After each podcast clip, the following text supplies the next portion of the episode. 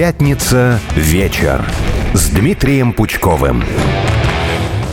На календаре 23 февраля. Сегодня День героев на радио «Спутник», День защитника Отечества, а значит и программа «Пятница вечер» будет особенной. И я шлю, конечно же, поздравления не только нашим слушателям и зрителям, а также создателям данной передачи. Это Петру Лидову, я уверена, что он нас сейчас слышит и слушает. Ну и, конечно же, автору, ведущему Дмитрию Юрьевичу Пучкову. Вижу, что он к нам подключился. Дмитрий Юрьевич, здравствуйте. Здравствуйте, спасибо. Спасибо. Наш Тоже план... от своего лица всех защитников поздравляю. У нас сегодня, на самом деле, будет практически только об этом. Мне кажется, это очень важно. Значит, наш план на сегодня, да. Все-таки мы встречаемся для того, чтобы подвести итоги уходящей недели. Пусть эта неделя была короткой, тем не менее. Поэтому мы в первой получасовке быстренько пробежимся по ключевым международным событиям. Ну, а дальше у нас разговор будет идти исключительно как о героях прошлого, так и о сегодня сегодняшних защитниках Отечества. И я, и Алена Минчук очень сильно подготовились и старались, собственно говоря, все подобрать именно по этим а, темам, хотя праздник такой, что он сам нам а, эти новости и предлагает. Давайте начнем с подарка, который Запад нам сделал как раз-таки а, к сегодняшней дате. Значит, все-таки ввели 13-й пакет санкций. Сообщается да, от Евросоюза. Туда вошли 106 физических и 88 юридических лиц. Ограничения касаются в том числе военно-промышленных промышленного комплекса. И еще под санкции Евросоюза попали и зарубежные компании из восьми стран за то, что якобы они помогают российскому ВПК. Вот смотрите, мне интересно, Дмитрий Юрьевич, 12 раз пытались обрушить экономику Российской Федерации, не получилось, по крайней мере, не так, как они хотели. Вот то, что на 13 раз они рассчитывают, что получится. Ну, странно наблюдать, честно скажу. То есть изначально для тех, кто забыл, объясняю, что это такое. Это у нас, собственно, не санкции. Санкции у нас вводят только с ООН. Это называется рестрикции, то есть ограничения, которыми западные страны во главе с США душат любую экономику, абсолютно любую, душат с единственной целью, чтобы сменить правительство.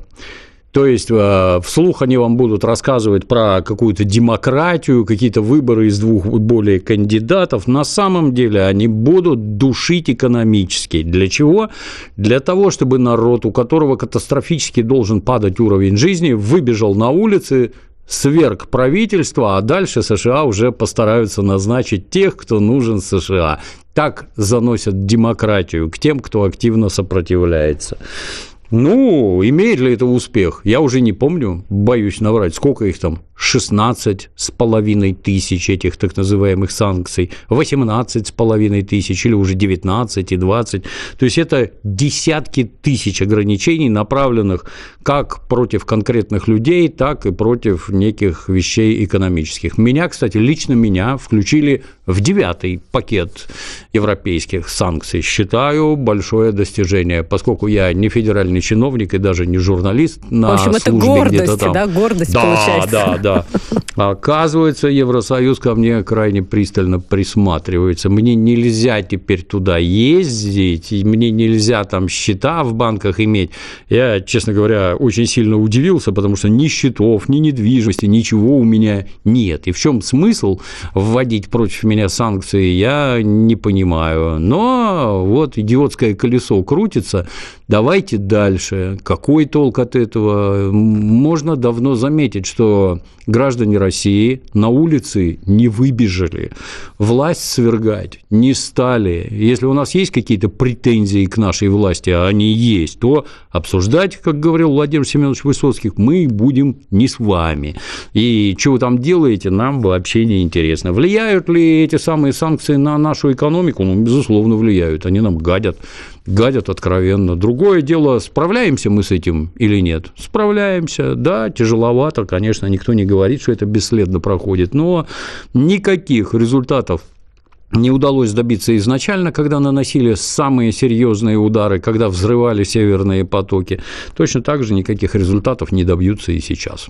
Вот смотрите, мне еще интересно по поводу этих восьми а, стран, да, именно их компании тоже так или иначе ограничили. Я перечислю, кто это. Это Индия, Казахстан, Китай, Сербия, Сингапур, Таиланд, Турция и Шри-Ланка. Вот смотрите, а, их политическое настроение по отношению к России может из-за этого сейчас как-то измениться?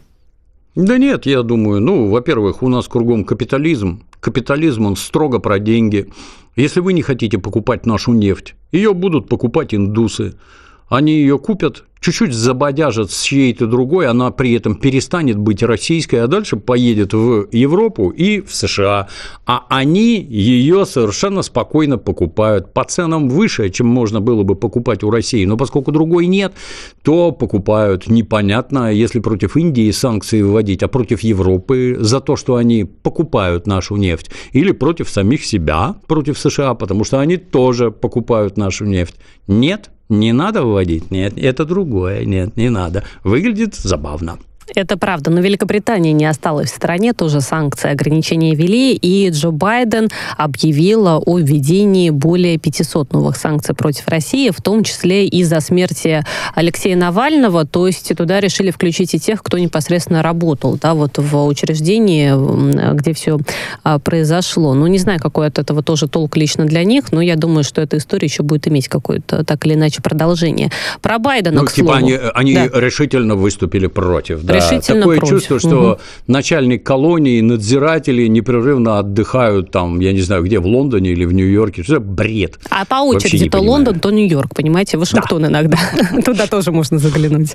Смотрите, а про Байдена обязательно нам стоит поговорить. Он в очередной раз оскорбил Владимира Путина. Мы знаем, что это произошло уже не впервые, причем я так э, решила поинтересоваться. В целом, конечно, он не только Путина оскорбляет, но и Трампа, понятное дело, тут и Нетаньяху тоже досталось. Но мы поговорим про российского лидера и про его реакцию на вот эти оскорбления. Значит, Байден его назвал а, сукиным сыном, и Путин сказал, что, а, ну, как бы, мол, того, это такое даже некое признание, получается, со стороны Байдена. Я напомню, ранее президент России говорит, мне предпочтительнее, чтобы мы с Байденом, да, продолжали работать. И что говорит сейчас? Но он почему так меня оскорбляет? Потому что не может прямо сказать, Володя, молодец, ты мне помог. Вот пытается это сделать каким-то другим способом.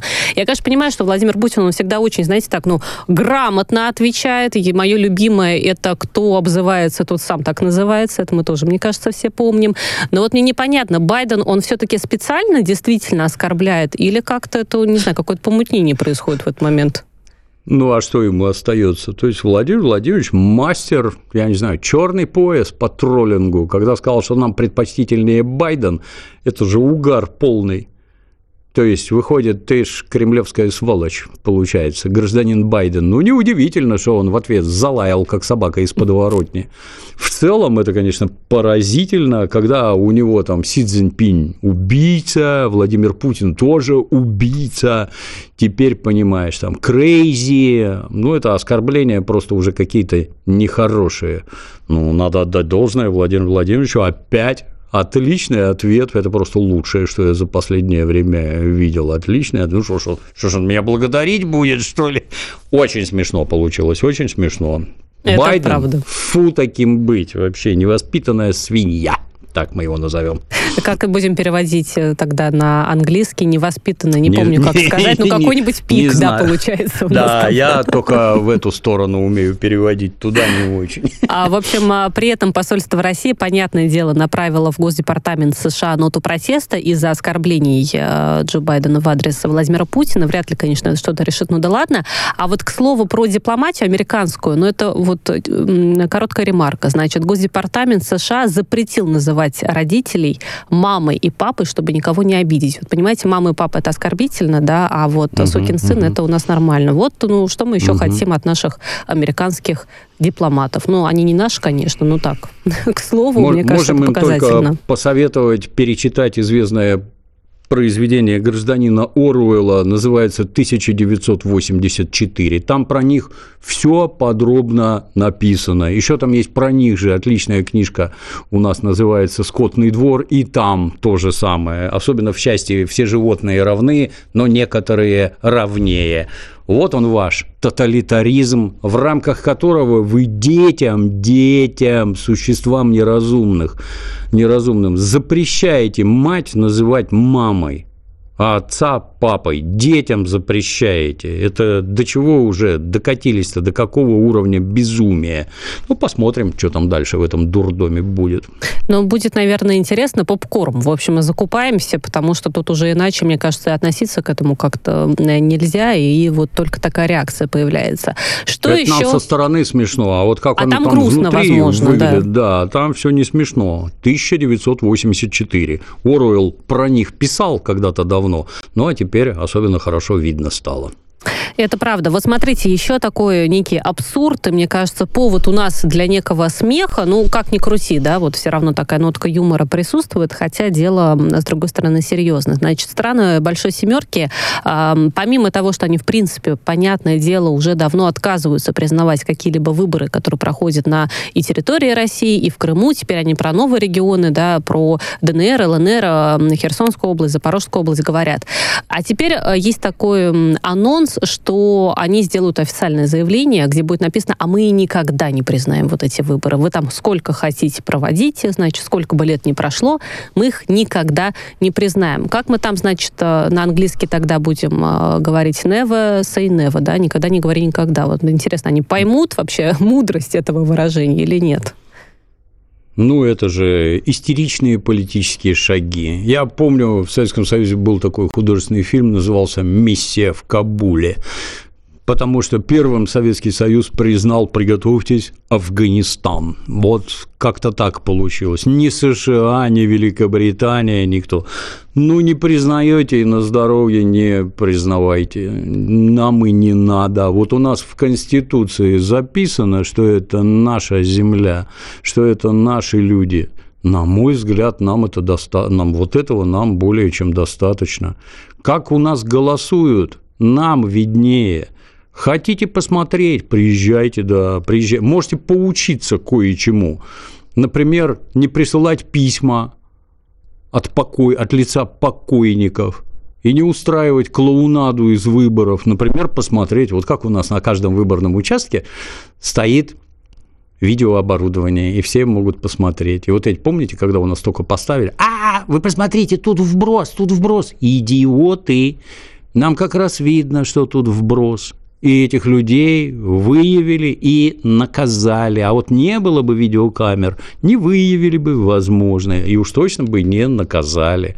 А тут все есть. Могут приехать посмотреть, да, как нормальные выборы, по-настоящему демократические проходят, как предвыборная борьба идет. Нет, вместо этого мы не будем признавать. Да и фиг ты с вами, не признавайте на здоровье. Ни, ничего у нас от этого, я вас уверяю, не изменится. И вообще надо категорически меньше в ту сторону смотреть и категорически меньше слушать. Озабоченными надо быть самими собой, что у нас внутри происходит, и как бы нам сделать так, чтобы плохого у нас было поменьше. А не интересоваться мнениями врагов, откровенных врагов, о том, что им у нас не нравится. Не нравится, идите лесом. Ну, только так. Мне, знаете, еще всегда было интересно, помимо того, что по почте приходят голоса от э, имени э, людей, которые уже не живут, еще звук пропал у Дмитрия Юрьевича. Проверяем раз, два, не три, слышно. как слышно. Не слышно. Давайте перезвоним, переключим. Сейчас обязательно мы а, поправим эту ситуацию. Мне еще всегда было интересно и забавно наблюдать, когда по этой почте, в принципе, голоса доходят на протяжении нескольких месяцев. То есть там уже выборы прошли,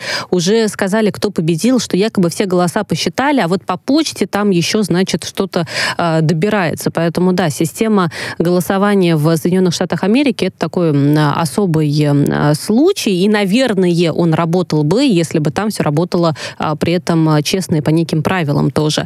Я напомню, что выборы главы государства в России пройдут у нас с 15 по 17 марта, меньше месяца осталось, друзья. Можно будет голосовать как лично, так и дистанционно, и, естественно, жители новых территорий тоже будут голосовать имеют на это право. Мне кажется, вопрос безопасности там, конечно, особенно будет актуально стоять, но я уверена, что наши спецслужбы и в целом правительство об этом позаботится. Кстати говоря, в других странах э, тоже будет такая возможность э, голосовать, как в дружественных, так и нет. Но там, где у нас остались дип-представительства. Мы понимаем, что некоторые западные страны и государства, они решили от этого отказаться. Ну вот э, мы помним этот разрыв отношений. Не буду перечислять абсолютно все страны. У нас тогда часа может даже не хватить.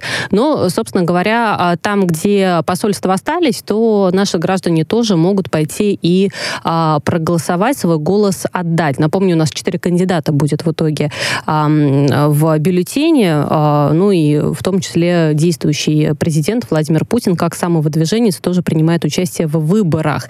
Президент, согласно новой конституции, которую, за которую мы не так давно голосовали, избирается на 6 лет, то есть до 7 мая 2030 года. Давайте проверим связь. Как у нас Дмитрий Юрьевич на связи? Нет?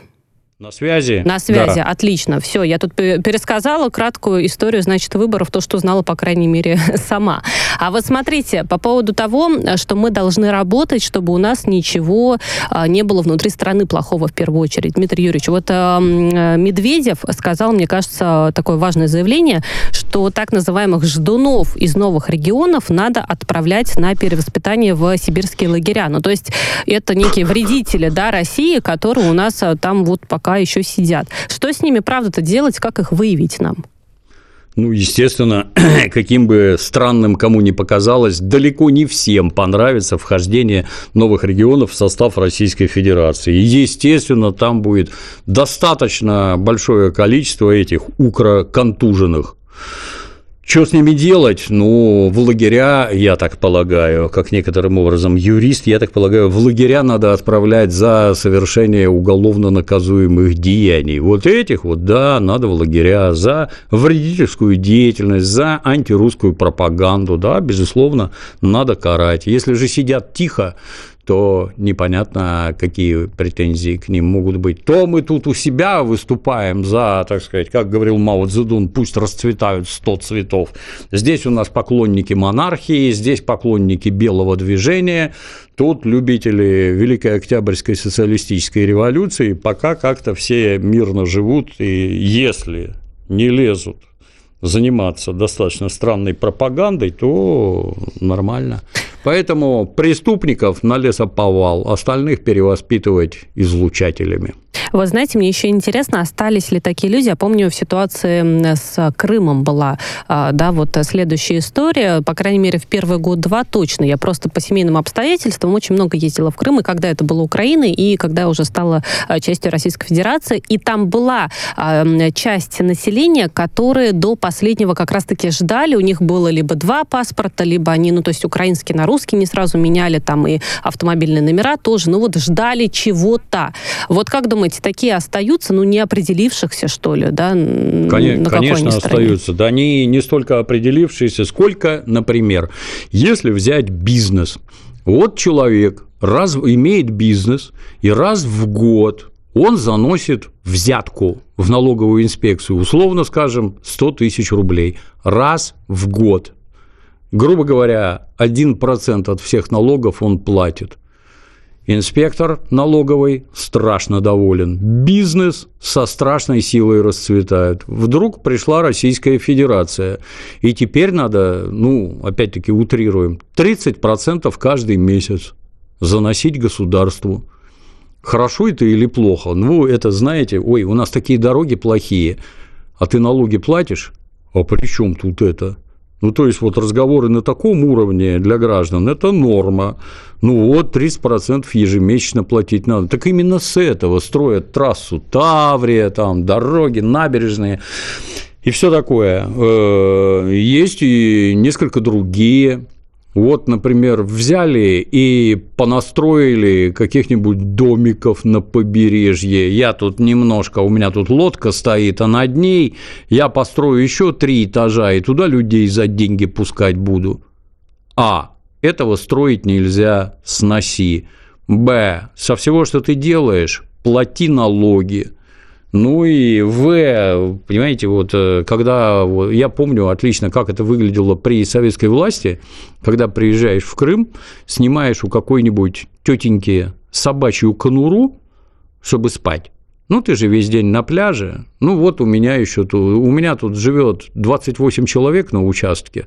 Вот тут у меня три плиты, четыре холодильника, можешь там покупать, хранить туда-сюда. Ну, сейчас бы сказали, что это мини-отель, но это не мини-отель, никакой санитарии, никаких удобств. А когда начинают строить серьезные отели, куда там со всем комфортом можно заехать. Ну, наши граждане привыкли ездить, например, в Египет и Турцию, где немцы все строили для себя привыкли, да, там круто, там ну, отличные места для сна, отлично кормят и все такое. Ну так, э, а тут, получается, построили здоровенный отель, и к вам, в вашу собачью конуру, больше никто не едет. Ну, естественно, истерика. Мы тут десятилетиями с этого жили, не работая, и не, и не платили налоги. И вдруг все в одночасье прекратилось. Ну, конечно, загрустишь тут, но грустить не надо, можно найти себя в совершенно других вещах, где ты будешь работать, зарабатывать деньги, платить налоги, а вокруг будут строиться дороги, улучшаться инфраструктура и всякое такое. В Крыму-то там достаточно печально, я регулярно заезжаю, что первое бросается в глаза, ну, кроме трассы Таврия, Первое – это все ездят на советских «Жигулях». То есть из этого понятно, Но что там же санкции, люди жили... мы еще тоже должны это помнить. Они уже давно там ну, действуют. Я не совсем про это. То есть видно, что при советской власти вы хорошо жили. Машину угу. купить в Советском Союзе было крайне непросто. Хорошо жили. А потом все рухнуло в 91 году, и до сих пор ну, условно, вот до сих пор ничего не поменялось, уровень жизни не вырос, новых машин вы купить не можете. Ну так сможете, не переживайте. У нас тут это не золотая рыбка и не волшебная палочка. В мгновение ока изменить все нельзя, но оно очень и очень серьезно меняется. Вот. Давайте в оставшиеся пару минут, э, потом у нас будут новости на радио «Спутник», мы немного, угу. скажем так, передохнем, комментарии тоже почитаем. А мы вот что прокомментируем еще. Владимир Зеленский делает очередные противоречивые заявления. С одной стороны, он говорит, что, значит, Киев готовит новое контрнаступление, что смешно, смешно, он говорит, для России, и это будет сюрприз. Ну, ну, ну какой сюрприз, если там, э, как минимум, мы с вами уже в курсе, да, получается, вот э, таких планов? Ну, с какой стороны посмотреть? Может, они 10 лет назад завели, завезли на территорию России 10 грузовиков взрывчатки. Сейчас ее куда-нибудь распихают и какие-нибудь гражданские объекты взорвут. Это не сюрприз. Это реалии войны. Ну, естественно, будет неприятно, когда диверсии совершаются в тылу Российской Федерации. В целом же, что он говорит? Ну, ему надо что-то говорить, вот он и говорит. Ну, понятно. Вот, а вот успех... такие вот теракты, да. которые вы описали, это что, тоже часть контрнаступления получается? Нет, это теракты. Они ими отвлекают внимание от своих неудач на линии боевого соприкосновения. Что показало их контрнаступление? Ровным счетом ничего. Никуда вы не продвинулись, ничего вы не взяли, зато угробили огромное количество людей и боевой техники. Вот это да, это результат, это без Изменился базара. главнокомандующий, да, по итогу? Да, да, еще лучше стал. А что он там говорит, ну, можем послушать, да. Давай, говори больше, это ни на что не влияет. Ну и, понятное дело, он при этом говорит о том, что у него нет плана «Б» на случай отсутствия помощи Соединенным, со стороны Соединенных Штатов, но я думаю, что это крик о помощи очередной, что дайте мне ну, денег, потому что там никак ну, не могут да. дать, собственно. Но в целом это очень странно планировать боевые действия, не имея ни производств, мертвую экономику, никаких ресурсов. Мы ждем, когда нам дадут. Ну, а если не дадут, то что будет? Вот сейчас с интересом смотрим. Да, будем а, продолжать наблюдать, следить за событиями. Сейчас уходим на новости на радио «Спутник». Через несколько минут вернемся и продолжим в том числе поздравлять мужчин с праздником сегодняшним.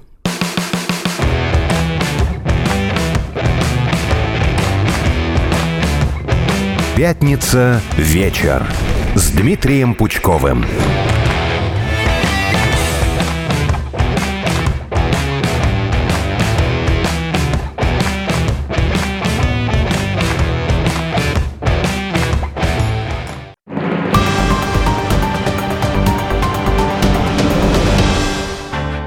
Эта программа не о соревнованиях, матчах, забегах и заплывах – это истории из жизни в ее концентрированном выражении. И в каждой истории чья-то судьба, триумф и трагедия, счастье и горе, смех и слезы. А еще спорт – это уникальная возможность пережить то, что редко случается в нашей повседневной жизни – Споры о спорте. В субботу в 16 часов на радио «Спутник». Поговори со мной.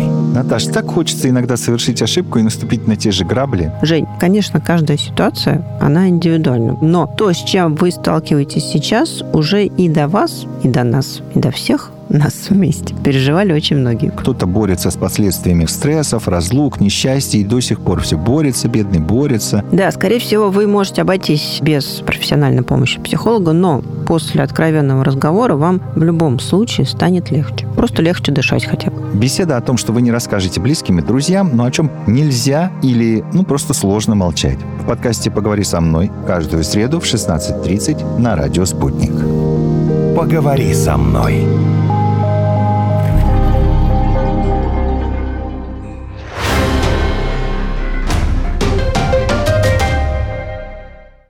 Телефон рекламной службы «Радио Спутник».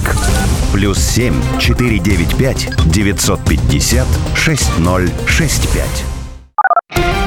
Радио «Спутник». Новости студии Марина Толкачева. Здравствуйте. Новые санкции США затронули 26 физических и юридических лиц в 11 странах. Им приписывают поставку технологий и оборудования России в обход действующих американских ограничений. Об этом сказано в заявлении Минфина Соединенных Штатов. В том числе меры касаются представителей Китая, Сербии, Арабских Эмиратов и Лихтенштейна.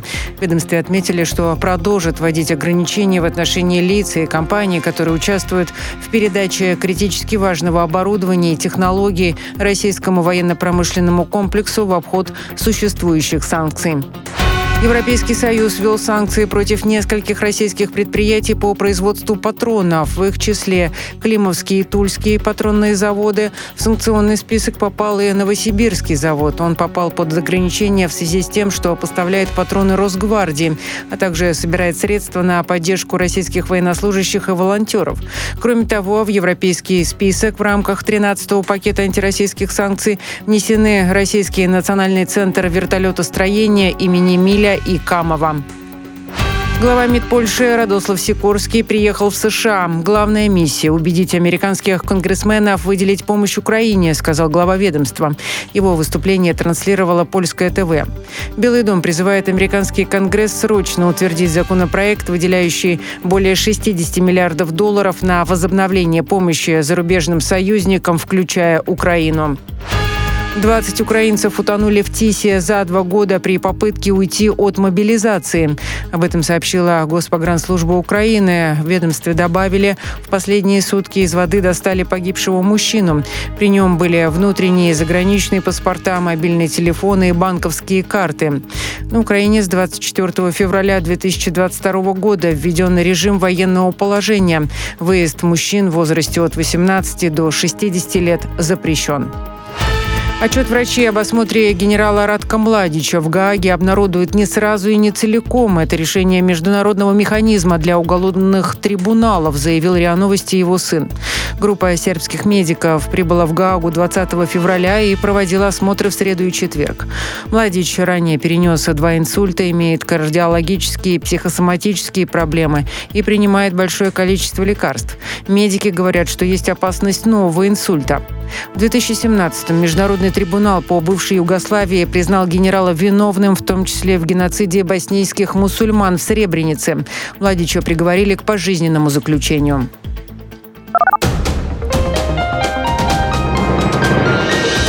Разберемся в главных событиях. Следите за эфиром «Радио Спутник».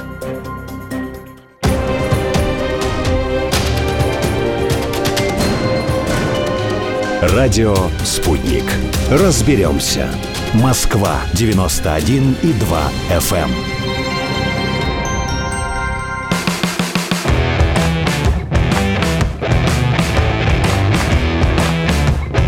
Пятница. Вечер. С Дмитрием Пучковым. Возвращаемся в студию «Радио Спутник». Продолжаем праздничный прямой эфир. 23 февраля сегодня. Еще раз поздравляю всех мужчин, и в том числе и тех, кто только что подключился. Вдруг, мало ли, с самого начала не успели нас послушать. И Дмитрий Юрьевич Пучков с нами на прямой связи. Всем привет. Еще, еще раз, разок. Еще разочек. А, естественно, сегодня президент России Владимир Путин тоже поздравил россиян с а, Днем защитника Отечества. И мне кажется, вот второй год мы этот праздник, этот день воспринимаем уже а, совершенно а, по-другому. И пока мы с вами будем об этом рассуждать, я предлагаю нашим слушателям подключиться к видеотрансляции. Она идет на YouTube-канале «Радио Спутник». И устроить в комментариях, я комментарии все вижу, а, перекличку. Кто служил, где, в каком городе. Вот посмотрим, мало ли, вдруг у нас э, вообще, да, вот как-то так, среди слушателей будут единомышленники в этом смысле, да, и из одного города там где-нибудь у них будет общая такая история. А вообще, что еще сказал президент? Россия гордится своими армией и флотом. Он записал видео поздравления на этот счет. Ну, естественно, что мы будем продолжать, э, говорит э, Путин, укреплять, а, собственно говоря, свои силы. Вот мне кажется, это особенно важно, когда идет укрепление военно-промышленного комплекса не только ну, вот в такое сложное, непростое время, да, а, скажем так, и в мирный период, чтобы это не закончилось. Дмитрий Страна Юрьевич, как переживает, думаете?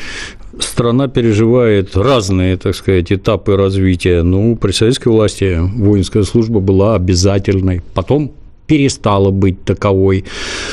Главным остается другое. Основная часть призывников – это мужчины. И в случае любого конфликта, не дай бог, что-то случится. Все дружно служил, не служил, никакой разницы. Все дружно маршевыми колоннами отправятся на фронт. Поэтому потенциально защитники все. Я считаю, что к подобной ситуации лучше быть готовым, чем не готовым. Поэтому служба в армии, она никому никогда не вредила. Такое мое мнение, да. Ну, а сегодня то, что парни с оружием в руках защищают родную страну, сидят в окопах, претерпевают невзгоды и лишения, лишиться можно всего – здоровья и даже жизни. Ну, честь им и хвала, да. В этот раз это праздники особые – а как вам кажется, вот эм, опять же, понятное дело, я, поскольку девушка в армии не была, но тем не менее знаю, раньше два года служили, да, сейчас год. Я не знаю, я имею в виду, как внутри оно происходит, жестче, сложнее, где-то проще, наоборот, да, там более снисходительно. Тут вы лучше меня разбираетесь. Но как раз-таки а, стоит ли, может быть, возвращаться к каким-то а, ранее существующим стандартам или нет? Вот той подготовки в рамках армии, которая есть сегодня, это вполне достаточно. Ну, по части срока службы один год – это просто не смешно. Я, как ветеран советской армии, могу сказать, что год ты только привыкаешь к тому, что там происходит. Примерно к полутора годам ты становишься достаточно высококлассным специалистом, ловко исполняя свои служебные обязанности. А в два года тебя отправляют на дембель и больше тебя нет. И это волочет за собой целый шлейф. Например, техника не может быть очень сложной, потому что за год тебя научить невозможно просто физически нельзя. Ну вот у нас есть какие-нибудь, например, установки БУК, да, на которых службу несут офицеры, люди, имеющие высшее военное образование исключительно высококлассные специалисты. Солдата этому обучить нельзя. Ну, только если это, наверное, сверхсрочник. Вот тогда можно. А солдата нет. Именно поэтому на флоте служили три года, потому что там техника еще сложнее, требуется время на освоение, требуется время для того, чтобы ты нормально службу нес, ну и тоже тебя не успеешь научиться, отправляют домой. Оно одно тащит за собой другое, но я вас уверяю, за год нельзя научить вообще ничему. А даже если научат, то ты, не потренировавшись, отправишься домой. Зачем это, для меня загадка. А, пишут активно, кто где служил, значит, у нас есть, ну, москвичи, понятное дело, да, кто был а, в Москве, также Хабаровск, а, Саратовская область, затем у нас что, Тверская область. Между прочим, из Беларуси нам пишут, Беларусь отдельный привет, вот слушатель из Бреста написал тоже. Поэтому, в общем, и, и, и страна большая, не только страна, да, я думаю, что тут еще и те, кто как раз-таки в советское время тоже был в армии. Нам активно пишут. Пару еще заявлений, которые президент сегодня сделал, зачитаю, что преданность отчизне, долг беречь ее и отстаивать каждую пять своей земли были остаются важнейшими ценностями России. Как раз-таки высокая боеготовность армии и флота – это и есть гарантия безопасности России. Ну и понятное дело, что тех э, людей, которые сегодня принимают участие в специальной военной операции, это и есть сегодняшние герои. Об этом говорит Владимир Путин. Вот говоря про героев, мне кажется, мы же тут про патриотизм говорим, да? Вот, Дмитрий Юрьевич, по вашему мнению, правильный патриотизм, ну вот без каких-то перекусов, да, вот такой вот здоровый, это, это что такое заявление? Как мы это можем описать? Ну, судя по названию, это, в общем-то, любовь к Отечеству. Патрия – это Отечество. Ну, любовь к родине, так скажем. Готовность есть, защищать человек, как раз-таки. Да? Готовность защищать, да. Если человек в наше время взял ружье и отправился на войну, мое почтение таким людям, которые вот настолько твердые идеалы имеют, устремления и прочее. Молодцы, действительно герои, да. Очень показательно, что за пределами России сегодняшний день тоже так или иначе отмечают, причем даже в тех странах, в которых я, честно говоря, в нынешних условиях не ожидала вот оттуда такие сообщения а, получать. К примеру, российские дипломаты возложили а, венки на кладбище советских воинов в Варшаве, никакого препятствия при этом они на пути не встретили. В Сербии почтили а, память русских а, воинов, а в Германии вовсе предложили создать мост дружбы между Москвой и Берлином. Вот такие сообщения сообщения о чем свидетельствуют? Ну, это манифестация того, что мы помним нашу историю, наших героев, мы наших героев уважаем. Я, кстати, помню не так давно, в пределах там двух-трех лет, наш посол в Польше тоже на какой-то мемориал пытался возложить цветы. И ему венки. не дали, не дали, был да, скандал. ему да. не дали, облили зеленкой или чем это у них там принято, я не знаю. Да, скандал. Это же специально делается. То есть не может такого быть, когда представители другого государства пойдут к некоему мемориалу, а тут набегут какие-то уроды, которые вообще не должны даже близко подходить к представителям иностранной державы, еще какие-то мерзости творят. Это с попустительства польских властей. А тут, видимо, что-то переменилось, никаких негодяев нет поблизости, никто не бегает, не оскорбляет, не обзывается. А что случилось, хочется спросить. Да? Ну, видимо, кто-то подох в польском лесу, раз так отношение изменилось. А наши дипломаты молодцы, да. Такие подобные вещи надо делать демонстративно и постоянно постоянно. Наконец-то начало это доходить после 30 лет практически забвения.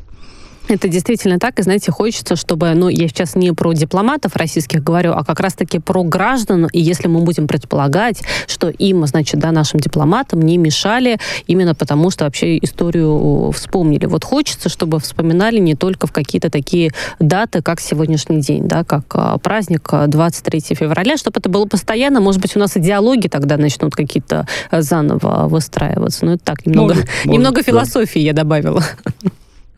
А, что еще важно? А, Сергей Шойгу тоже пару слов сказал. Помимо сегодняшнего праздника, он рассказал, как обстоят дела у российской армии. Все хорошо, и впереди еще много работы для достижения победы. Он об этом говорит. Мне кажется, что еще, а, ну и награды, да, там были награждены, собственно говоря, и солдаты в том числе, которые отличились. Но, мне кажется, сюда уместно вспомнить слова Дмитрия Медведева. Он не исключил, что для достижения цели спецоперации придется дойти до Киева, и вспомнил про Одессу.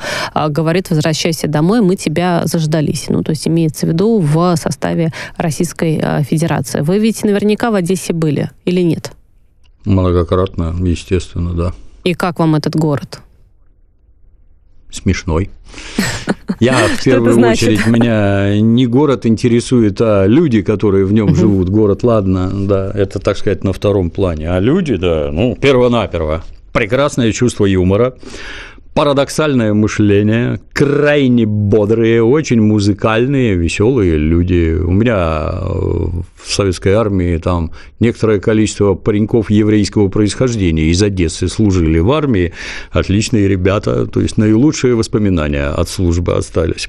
Вот. И сам город, да, хорош. Собой, Я, к сожалению, прекрасен. не успела доехать до Одессы. Вот очень бы, правда, хотелось, но понятное дело, что надо немного а, подождать. И беспокоюсь о том, насколько там сейчас все в итоге будет разрушено или нет. Ну, я имею в виду, да, после Украины а, в том числе. Надо ждать. Надо ждать и потом заниматься восстановлением. Ну, если там в плане, если военные аспекты брать штурмом эти города нельзя. Надо договариваться внутри, я вас уверяю, там есть силы, которые могут и хотят выступать на стороне Российской Федерации. Надо объяснять, что к чему, работать с людьми, дальше все это дело окружать, отрезать, если уж на то пошло, отрезать пути снабжения и ждать, когда ситуация изменится внутри. Никакие штурмы там не нужны и более того скажу, недопустимы. Ну а то, что Одесса русский город, это никаких сомнений не вызывает, а вся эта бандеровская шваль вот к себе в Бандерстан пусть убирается, пока не поздно.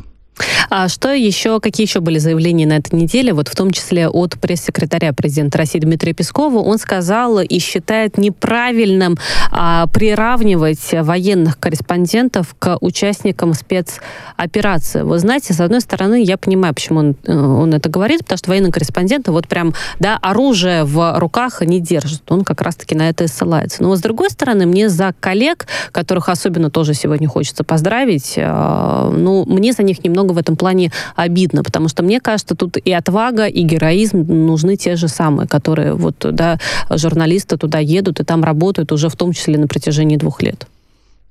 Ну, там изобретали какой-то фигни наши дорогие западные друзья, что корреспондент не имеет права брать в руки оружие. С какого перепугу? Хотелось бы узнать. В битвах с нацистами корреспондент наш не имеет права взять в руки оружие, потому что вы так захотели.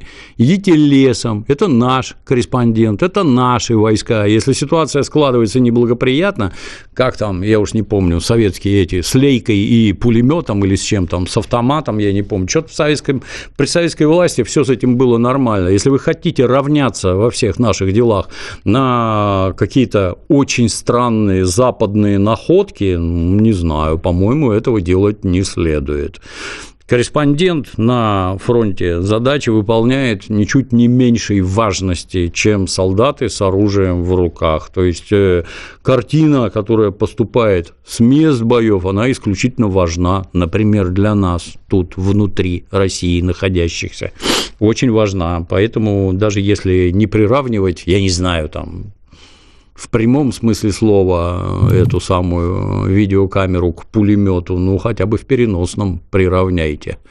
Это дело очень и очень серьезное. И люди это действительно отважные, которые годами действуют в местах ведения боев. Да, и не только на Украине, мы тоже должны понимать, в разных горячих э, точках э, люди, причем, мне кажется, одни и те же примерно, да, вот они уже через, да. через одно прошли и продолжают дальше исключительно в этой сфере работать. В общем, дорогие военные корреспонденты, мы вас тоже сегодня поздравляем с а, праздником, с Днем защитника да. Отечества, потому что вы тоже защищаете нашу Родину.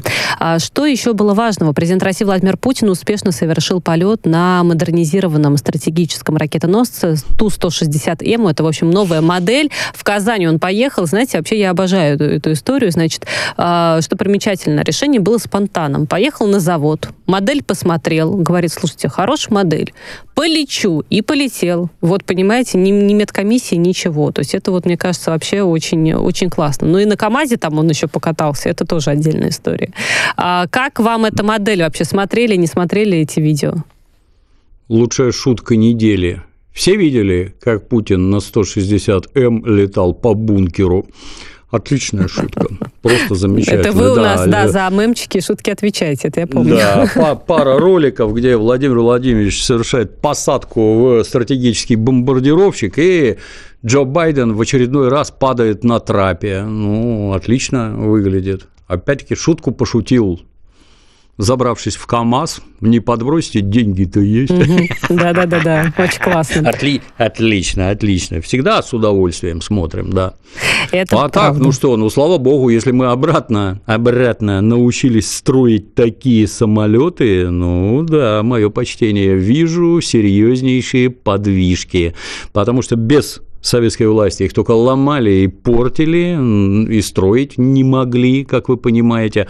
А сейчас, если начали делать, ну, здорово. Здорово.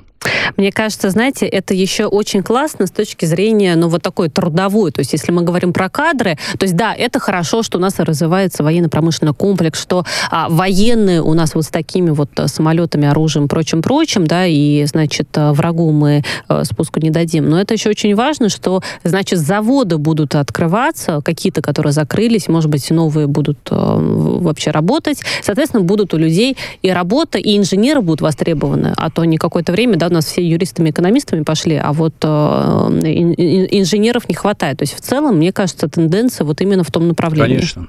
Конечно. Еще древние греки говорили, война – отец всего, вообще всего на свете. Ну, у них война мужского рода, поэтому вот, вот так. Ну, что тут сказать? Вот я, например, в транспортной авиации служил.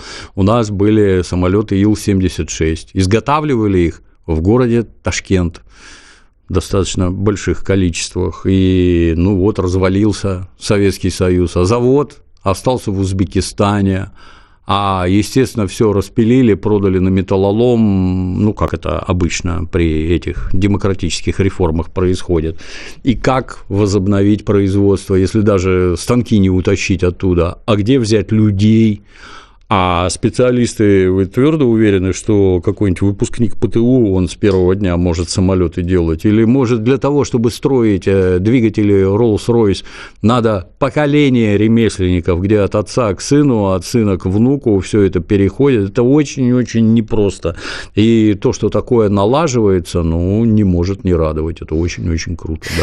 Вот еще одно важное сообщение. Кабмин предложил дать отсрочку от армии служащим прокуратуры прокуратуры и Следственного комитета, если все изменения примут, то они вступят в силу с 1 сентября. То есть это еще не прямо сейчас. Я напомню, что сегодня от призыва освобождаются работники органов внутренних дел, государственной противопожарной службы, уголовно-исполнительная э, система принудительного исполнения и таможни на время службы. Вы знаете, с одной стороны, э, точнее как, не с одной стороны, я просто знаю, что многие наши и слушатели, в том числе и вообще, да, такие граждане, они не всегда приветствуют вот такую инициативу, ну, потому что, а кому идти, да, там, в армию, если да. не и так угу. работнику органов да. внутренних дел? Вот у да. ваша позиция какая? С радостью могу сказать, у вас забыли спросить, кому идти, а кому не идти вы обратитесь там хоть к какой-нибудь это, минимальной статистике и расскажите нам, каков там некомплект. То есть вот есть штатное расписание, в соответствии с которым, ну вот в условном околотке должно служить 100 человек условных, а служит 50.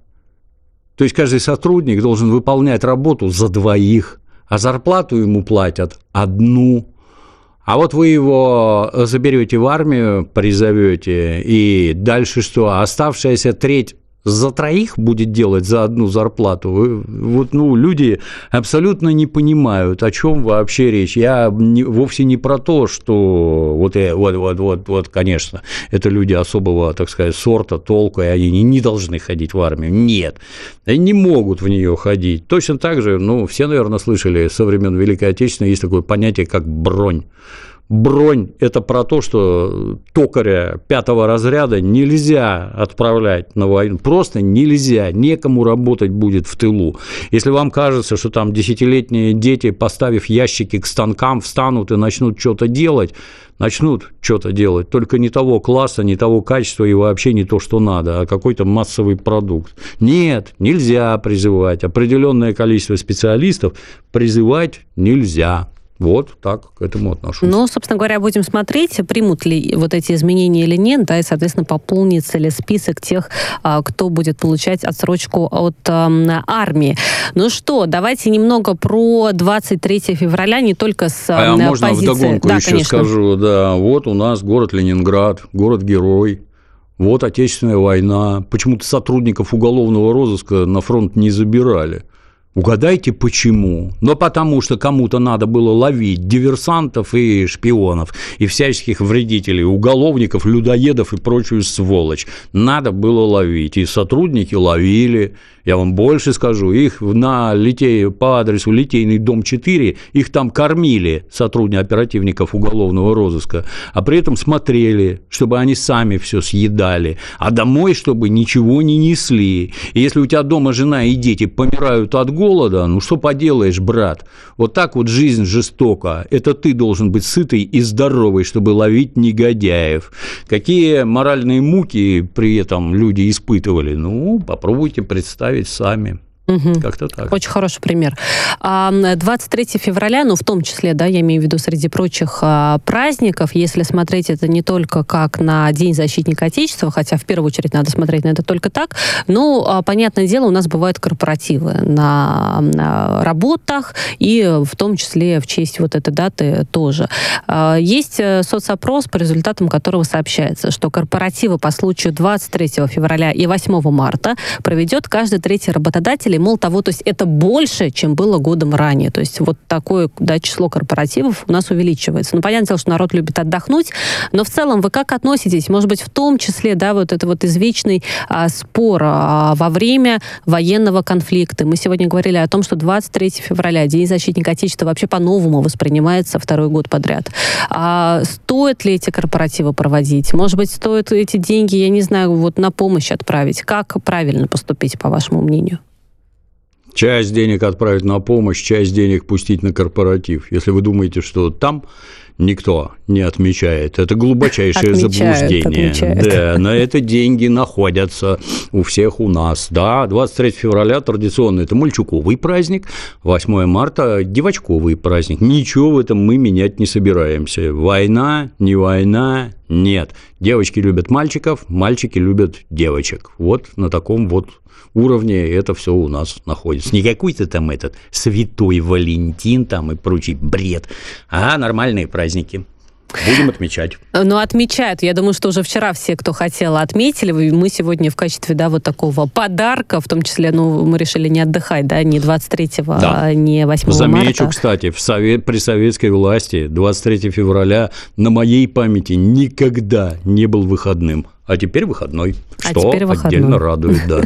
Это правда. А что еще важно? Ну, естественно, если мы говорим про героев в том числе, ну и про мужчин, да, то есть вот все-таки а, это, раз у нас а, праздник для всех мужчин и для всех мальчиков, собственно, какие а, качества россиянки ценят в мужчинах? По этому поводу тоже опросы у нас каждый год проводятся. Слушайте, ну вообще ответы такие немного, ну, смешные, что ли, либо расплывчатые. В мужчинах мы ценим нравственные качества качества. Вот мне хочется спросить, что такое нравственное качество лично для вас? Ну, то есть это там, это вот щедрость, или это честность, или это забота. Вот, вот что это такое? Вот по-вашему, давайте так, Дмитрий Юрьевич, настоящий мужик сегодня, вот это вот, вот это какие качества? В первую очередь, это, наверное, верность, я так думаю, с точки зрения девочек. Угу. Во вторую, мужественность, которая позволяет зарабатывать деньги в достаточных количествах, чтобы хватало на всех. Вот. Это, это главное, да. и то, и другое. Ну, посмотрим. И, может быть, это действительно так. Друзья, пишите в комментариях. Может быть, у вас есть свои ответы. Но мне кажется, все-таки, да, и Дмитрий Юрьевич тут как опытный мужчина, он совершенно прав. Это а, честность, это забота и это щедрость. Ну, про это тоже как раз-таки наши а, девушки в вопросах и говорили. Ну и что еще хочется сказать, что, естественно, в честь праздника проводятся разные мероприятия. Вот в том числе Сергей Собянин и Сергей Шойгу, они осмотрели историческое здание штаба Московского военного округа после реставрации. Мне кажется, вообще очень важно именно и в такие даты, в том числе, да, тем более раз у нас праздники, побольше выходных, собственно, эти выходные проводить с пользой и, может быть, сходить в да, музеи, которые есть в вашем городе, посвященные в том числе там а, героям, Дню защитника Отечества, ну и какие-то прочие мероприятия, которые наверняка в каждом городе сегодня организованы. Дмитрий Юрьевич, я с вами прощаюсь. Еще раз вас поздравляю Спасибо, с Татьяна. праздником. Спасибо. Наших слушателей тоже. Ну и передаю и слово слушателей, да. Алене Минчук.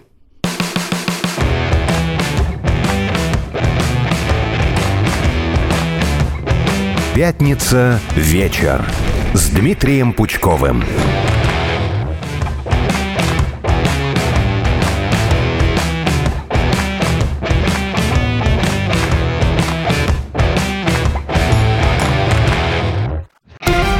Радио «Спутник». Новости студии Марина Толкачева. Здравствуйте. Новые санкции США затронули 26 физических и юридических лиц в 11 странах. Им приписывают поставку технологий и оборудования России в обход действующих американских ограничений. Об этом сказано в заявлении Минфина Соединенных Штатов. В том числе меры касаются представителей Китая, Сербии, Арабских Эмиратов и Лихтенштейна. В ведомстве отметили, что продолжат вводить ограничения в отношении лиц и компаний, которые участвуют в передаче критически важного оборудования и технологий российскому военно-промышленному комплексу в обход существующих санкций. Европейский Союз ввел санкции против нескольких российских предприятий по производству патронов, в их числе Климовские и Тульские патронные заводы. В санкционный список попал и Новосибирский завод. Он попал под ограничения в связи с тем, что поставляет патроны Росгвардии, а также собирает средства на поддержку российских военнослужащих и волонтеров. Кроме того, в европейский список в рамках 13-го пакета антироссийских санкций внесены Российский национальный центр вертолетостроения имени Миля И Камова. Глава МИД Польши Радослав Сикорский приехал в США. Главная миссия – убедить американских конгрессменов выделить помощь Украине, сказал глава ведомства. Его выступление транслировало польское ТВ. Белый дом призывает американский конгресс срочно утвердить законопроект, выделяющий более 60 миллиардов долларов на возобновление помощи зарубежным союзникам, включая Украину. 20 украинцев утонули в Тисе за два года при попытке уйти от мобилизации. Об этом сообщила Госпогранслужба Украины. В ведомстве добавили, в последние сутки из воды достали погибшего мужчину. При нем были внутренние и заграничные паспорта, мобильные телефоны и банковские карты. На Украине с 24 февраля 2022 года введен режим военного положения. Выезд мужчин в возрасте от 18 до 60 лет запрещен. Отчет врачей об осмотре генерала Радка Младича в Гааге обнародуют не сразу и не целиком. Это решение международного механизма для уголовных трибуналов, заявил РИА Новости его сын. Группа сербских медиков прибыла в Гаагу 20 февраля и проводила осмотры в среду и четверг. Младич ранее перенес два инсульта, имеет кардиологические и психосоматические проблемы и принимает большое количество лекарств. Медики говорят, что есть опасность нового инсульта. В 2017-м Международный трибунал по бывшей Югославии признал генерала виновным, в том числе в геноциде боснийских мусульман в Сребренице. Младича приговорили к пожизненному заключению.